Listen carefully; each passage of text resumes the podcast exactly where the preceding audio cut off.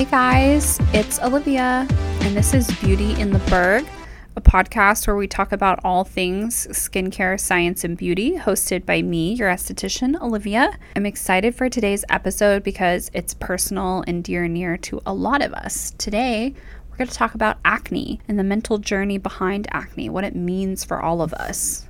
First of all, I want to start off by saying acne affects millions of people every year, and it is so much more than just a skin condition. It is absolutely a mental condition as well. And unless you've dealt with acne, you don't quite understand the mental struggle behind acne.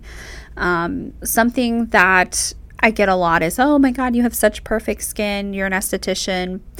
I had my own acne struggle, you guys. There was a time once in high school, actually, where I went away to a soccer camp. And when I came back from camp, my acne was so bad. My mom said she didn't even recognize me when I got off the bus. And um, I understand that she was just telling me that, but it hurt my feelings a lot. And it stuck with me all this time because it definitely was rough. It was, I mean, acne is awful.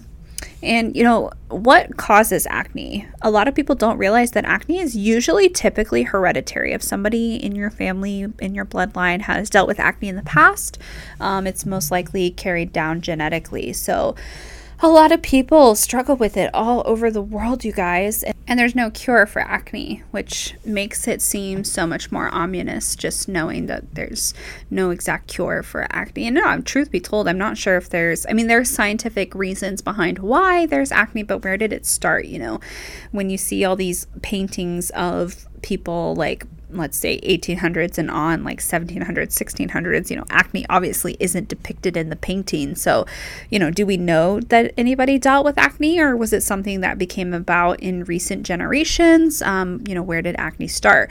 Of course people in those eras had all kinds of other things to worry about, like boils and lesions and syphilis and God knows what else was spreading, especially among the French. Shout out to my King Louis. I love him. Um, but, anyways, so acne. It is a struggle. You know, the P bacteria, that is the acne causing bacteria, lives on our skin at all time. It's always on the surface. And the bacteria itself, you guys, is not actually what starts the acne um, from happening. So, what happens is typically somebody with an oilier skin type, usually, um, or someone who suffers from an excess shedding of skin, can be more susceptible to acne because what happens is we have created this environment where the pore is easily clogged by the debris, whether it's the dead skin or excess sebum production, which is the natural oil produced in our skin, um, creates this clogged pore. And within that clogged trap environment, that bacteria is able to fester and it creates the perfect place for that bacteria to create an infection. And that is when you start to see cystic lesions. Now, just to be fair, there are all different types of acne, which is the beauty of it all, truly. There are what we have uh, open and closed comedones. So, that is what we're going to be referred to as blackheads or whiteheads. So, a blackhead is when a pore is clogged, however, the pore opening remains exposed to oxygen. And as the pore debris is oxidized, it turns that blackish color that we've come to know and love as a blackhead. Now, fun fact a lot of people come to me and say, Oh my God, I have blackheads all over my nose. And you certainly can get blackheads on your nose, and the pores on your nose typically tend to be larger, anyways. So the environment of them getting trapped or clogged is a lot more likely because they're larger and they produce more oils around the nose. However, there is something called a sebaceous filament, which is where a sebaceous gland just kind of produces this excess hardened sebum and it creates this tube like filament that's stuck in the pores. And that is different from a blackhead. So, little fun fact for you guys. You probably have both, to be honest with you. And salicylic acid all day long. I practically bathe in that shit, and that is what keeps my pores literally crystal clear. Like, if I had you guys here right now, I would have every single person hold a magnifying glass up to the pores in my nose because there ain't nothing in there, y'all. I bathe in salicylic acid, okay? Anyways, so that would be our open comedone. So think of it as like an open door, an open pore. Um, which, by the way, guys, I know I've talked about this in other like podcast episodes as well, but our pores are not actually doors. Okay, so they are not able to open and close like some misleading products might lead you to believe. Um, but the pores you have, the pores that you're born with, that's what you got. So totally fine Pores, not horrors. Am I right?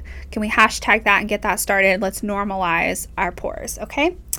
Um, so, a closed comedone or a non inflamed nodule is when you have kind of the hardened whitehead bump under the skin a little bit. So, you might notice that that's when it feels like a hard little bump underneath the surface. Now, a closed comedone is not to be confused with a milia, which I see all the time. People come in with milias and they try to pick at them and nothing comes out. nothing ever will if you try to pick out a milia. I suppose if you pick deep enough, you'll certainly get to the little pearl like ball that is created in a milia, but then you've damaged so much tissue along the way. Um, but a milia is another type of nodule non inflamed as well, non bacterial related, but it is going to be a tiny pearl like ball.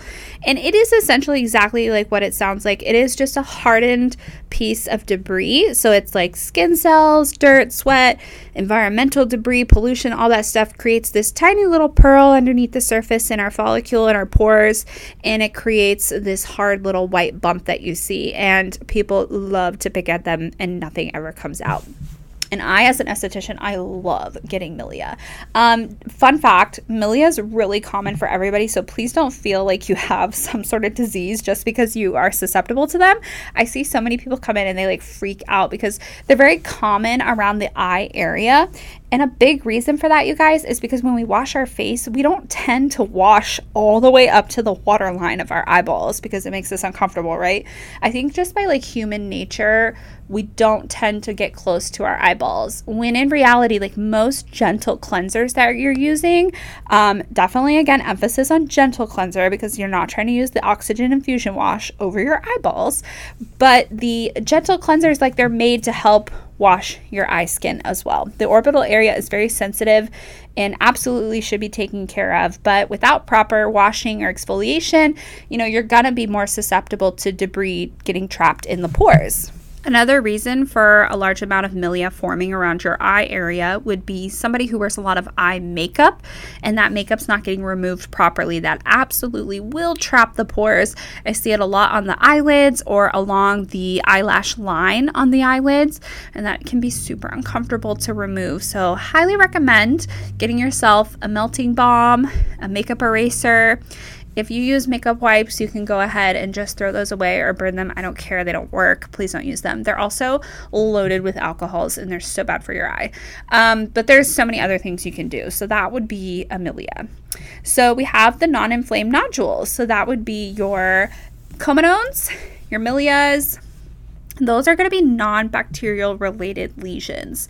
And what I mean by non bacterial is the P bacteria that causes acne, that is not the sole cause of a comedone. So there's no necessarily bacteria related to that issue. Now, I have seen it plenty of times though. You can absolutely get a blackhead that starts out as a comedone and then the bacteria is able to fester underneath and now you have a pustule underneath your blackhead. Um, so it's like a two for one special, if you will, on acne.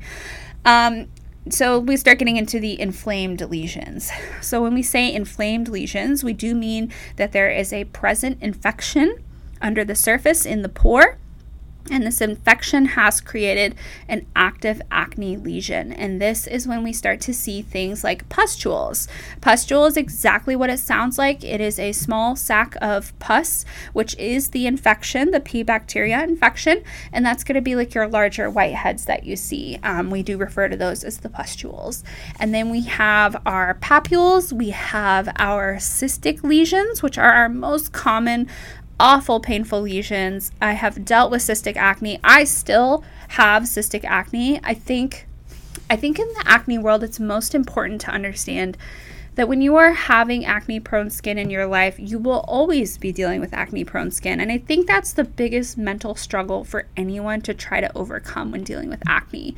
We will always be dealing with acne. There's no magic cure, there's no way to get rid of it. If you have acne prone skin, you have acne prone skin. And that's okay you should still love the skin you're in because it's the only skin you have.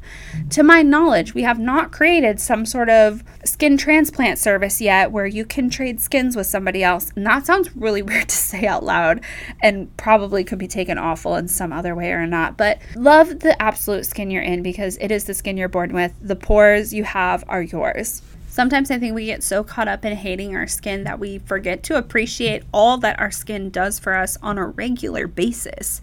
I mean, it literally holds our organs inside, it keeps literally our life together.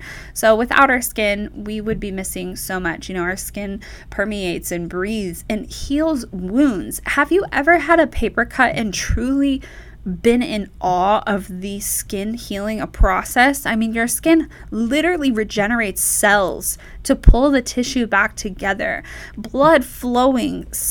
It is a fucking marvelous, marvelous beauty phenomenon. I mean, there's so much about our own skin that we're still learning in science, and it blows my mind what our skin does for us. So please, please, please don't hate your skin. Treat it right. Tell it that you love it even my girls with the oily skin type, they're always like, oh my God, I hate my oily skin. Bitch, no, we love our oily skin. You know why? That shit's gonna keep us young forever. Bring on the oils. I'm trying to bathe in the oils, please. Anyways, so we have our inflamed lesions, right? Inflammation. Oh my god. Inflammation is a bitch, I'm not going to lie. It is what creates the pain, the redness, the PIE, which is known as post-inflammatory erythema, the red pigmentation left behind from trauma to the skin. Whether that be super inflamed lesions or if you were, dare I say, picking at your skin, which we all know we shouldn't be doing. But let's be honest, I believe picking our skin is a habit that we pick up when we're young out of nervousness. And then, due to like the fact that adulthood doesn't get any easier, we just keep festering in those habits. I mean, I've met people who definitely have you know, picking skin disorders where they're like addicted to picking their skin. It's something that they truly can't control, kind of a compulsion. And then we have people like me who I'm just like sitting there watching 90 Day Fiance and then I forget that I'm picking my skin because I'm just watching TV. Like, what is wrong with me? but we do it and it's okay. Don't beat yourself up for picking, but it is important to start recognizing when you are picking so that you can stop. Um, especially inflamed lesions, y'all. Please don't pick any of your inflamed lesions. Like the likelihood that you're going to squeeze something out of a cystic lesion is so unlikely because a cyst is so deep in the dermis. They're painful, they're surrounded by inflamed tissue. Pushing at your skin is only creating more inflammation and not at all healing the infection that is in the skin. And I tell people all the time your skin can heal itself. You can mm-hmm. literally heal from lacerations. I can promise you that your skin's going to be able to recover from a cystic lesion.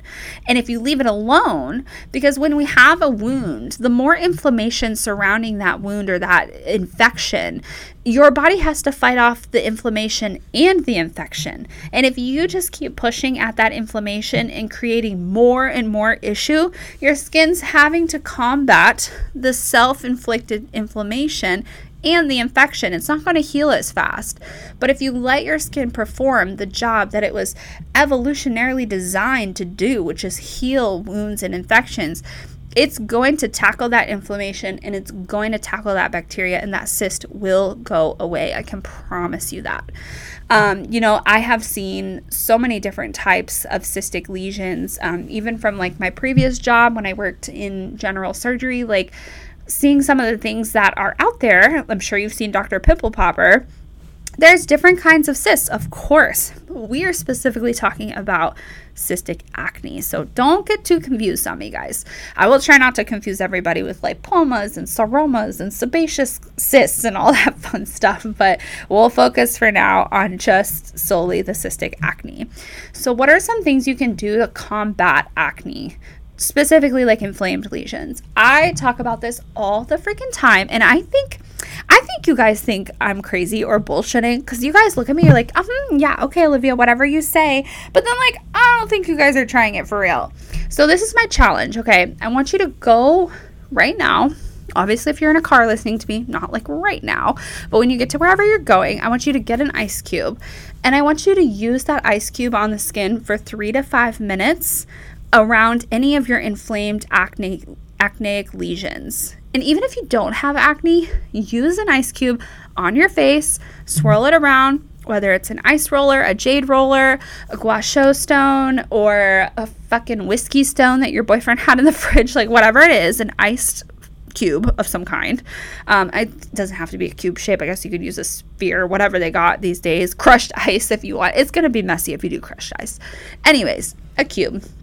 And swirl that around your clean skin and reap in the benefits that ice has to offer. Okay, for one, when it comes to like cystic inflamed lesions, it's gonna help constrict that blood flow to the surface so that it's not so red and hello, anytime we have an injury like a swollen ankle, what do we do? We ice it because ice helps inflammation. It helps bring that inflammation down. So, if you're using an ice cube directly on top of an inflamed lesion, you are assisting your body in that natural process of healing inflammation and healing an infection. It is the best thing you can do from like a non product standpoint. It's fabulous. Fabulous, you guys.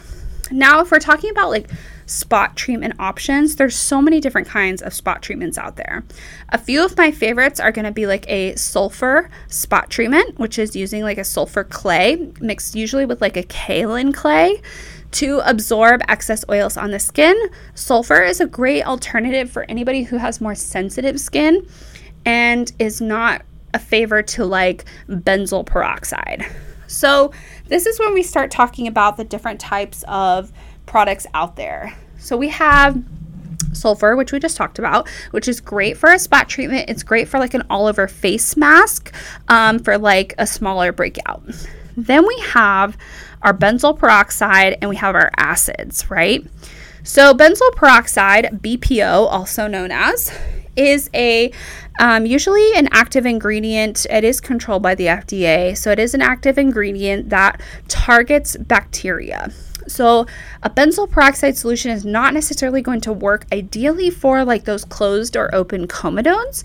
It's definitely not going to work towards your milia. It is geared towards your cystic or bacterial lesions like your larger pustules. So, that is going to help with the bacteria. Then we start looking at the acids. Oh, I could go on and on about acid. I mean, who doesn't love dropping some acid? Am I right? I'm just kidding, guys. This isn't high school anymore. This is skincare acid. Our skin is doing acid, literally doing acid. so, what acids do we have? We have our small molecules like our BHAs, which are our beta hydroxy acid, also known as salicylic acid. Then we have our um, AHAs, which is going to be our larger molecular weight, and that is our alpha hydroxy acids, our lactic, our mandelic, our malic acid, and so much more. So there's tons of alpha hydroxy acids. And then there's the PHAs. That's kind of a newer class of acids that's come out. It's I don't know too much about PHAs because I'm still researching a lot about what's coming out, but they're known as like polyhydroxy acids. Um, so again, skincare is evolving literally every day, guys. I get so many emails about what's new in the industry. So I'll be reporting back to you guys on the PHAs, but I do know they're a little bit of a lighter AHA class, and they're usually a little bit better for somebody with more sensitive skin. So, talking about the acid, so what's the difference between like a beta hydroxy acid and an alpha hydroxy acid? So, both of them are chemical exfoliators, but they work in entirely different ways. So, a BHA, also known as our salicylic acid, is going to work from inside the pore. So, that is why salicylic acid is absolutely ideal for most types of acne because it does help to dissolve debris, dead skin cells, and other pollutant buildups in the skin, it helps to dissolve them from inside the pore. Whereas, like uh, AHA, which is like our glycolic, our lactic, our mandelic acid, those are going to work from a surface standpoint. So they're still exfoliating the skin, but not from inside the pores. They're working to exfoliate the surface of the skin. So helping to lift up dead skin cells, um, helping to brighten the skin, smooth the texture. Glycolic acid is like one of the number one known for helping to brighten and smooth out uneven tones and textures. Mandelic acid is literally godsend. It's like my favorite acid out of all of them. It is anti inflammatory, antifungal, antibacterial. It is safe for all skin types and all skin tones, all Fitzpatrick's. Mandelic acid is like your go to when you have acne because it is going to be the most effective for everyone everywhere. Um, and then we have lactic acid larger molecular weight, great for um, like sensitive skin types. So, lactic acid is also another very big AHA that has a lot of presence in the skincare world. It is mostly associated with lightening, um, and I don't mean like bleaching the skin, but I just mean working on evening out uneven tones, like darker areas, dull spots, hyperpigmentation spots, all of those areas that need a little more attention. And last but not least, we get into probably the most magical ingredient in the whole world our retinols. Who does not love retinol? You may be sitting there saying, I don't love retinol, Olivia. And I can promise you that's because you're not using a good retinol or the right retinol for your skin. Believe it or not, there are all different types of retinols. And actually, something really cool about retinol, it was originally designed for treating acne. Um, and it wasn't until they were doing all the trials, the clinical trials, people were using it for years, that they realized that retinol also possessed the ability to help prolong fine lines and wrinkles from forming, which is amazing. So that's why it's known as an anti aging ingredient. And so many people are always telling me, like, oh, like I'm too young for retinol. You're not, I promise you. It's doing so much more than just anti aging. It is a vitamin A derivative, and it's one of the most powerful antioxidants you could be using for your skin to help with free radical damage. And as we know, free radicals are constantly attacking our skin, especially in today's world because it's polluted as fuck out there. Sorry if you're not into the environment, but I am, and we're fucked, y'all. we're going down. But at least we're going down with retinol on our skin, which is protecting us as much as it can.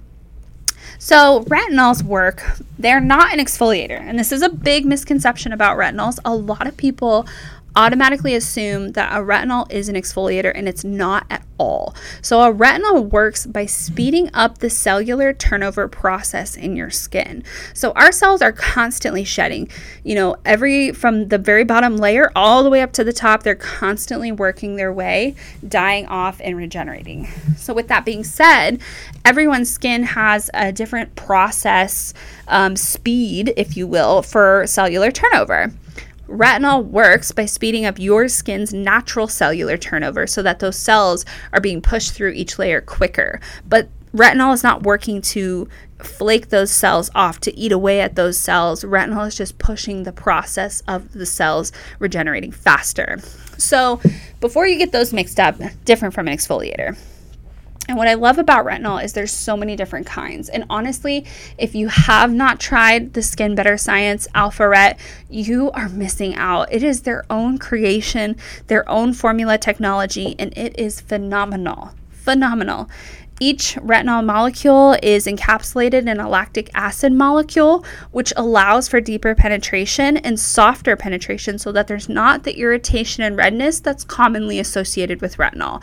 A lot of people try retinol, and they've got chafing and redness and itchiness, and that's just because they're probably using a very raw form of retinol, like Retin-A or tretinoin, for instance, um, which are great products, but they just work very aggressively and not with another molecular process that would help soften the retinol um, side effects. So, that is a lot about acne that we just fit into a few minutes there, I feel like. But you know, I feel like something big time with acne is again a lot of the mental process that goes behind dealing with acne, and so many people trial and error or they're misled. Unfortunately, I've seen that happen so many times with clients being misled by other estheticians that don't exactly know what they're doing or are not familiar with working with acne. But, you know, me personally, as an esthetician, I do get breakouts. I absolutely get pimples here and there. And I'm sure if you come into my clinic, you've seen me with one before. And that's okay because guess what? It's normal, you guys. And I hate this stigma surrounding estheticians because we're kind of like damned if we do, damned if we don't. Like, if I have clear skin, people are like, oh, you just don't know what my struggles are. And I'm like, okay, I also have acne prone skin. I have oily skin type. I definitely get breakouts. And then if I have a breakout, people are like, oh, she doesn't know how to take care of her skin fuck, y'all? What am I supposed to do? I still get breakouts, but that doesn't mean I don't know how to take care of my skin. So, estheticians are forever in this like hanging balance of like society's expectations of what our skin should look like. Like, apparently, we should be flawless and ageless at all times, but that makes us unrelatable. But then, if we do have a breakout, we just automatically are shit estheticians. Like, come on, guys, we society, we've got to get better. But the moral of the story, if you could walk away from this podcast with anything, it is please remember pores, not horrors. We are all dealing with our own shit, and we should not make any one person feel insignificant for dealing with their own issues, whether we feel like it's worse than ours or it's not. Everybody is going through their own shit, y'all. So please try to remember to pass along your kindness. And if you are dealing with acne, please, please, please seek out an acne specialist. It's so much better than just seeking out any random person. Nothing against dermatology, but if you're not into prescription care, I highly recommend seeing an esthetician. And that's all we have for today, guys. I'll see you next week on next week's episode. And thank you for listening. Bye.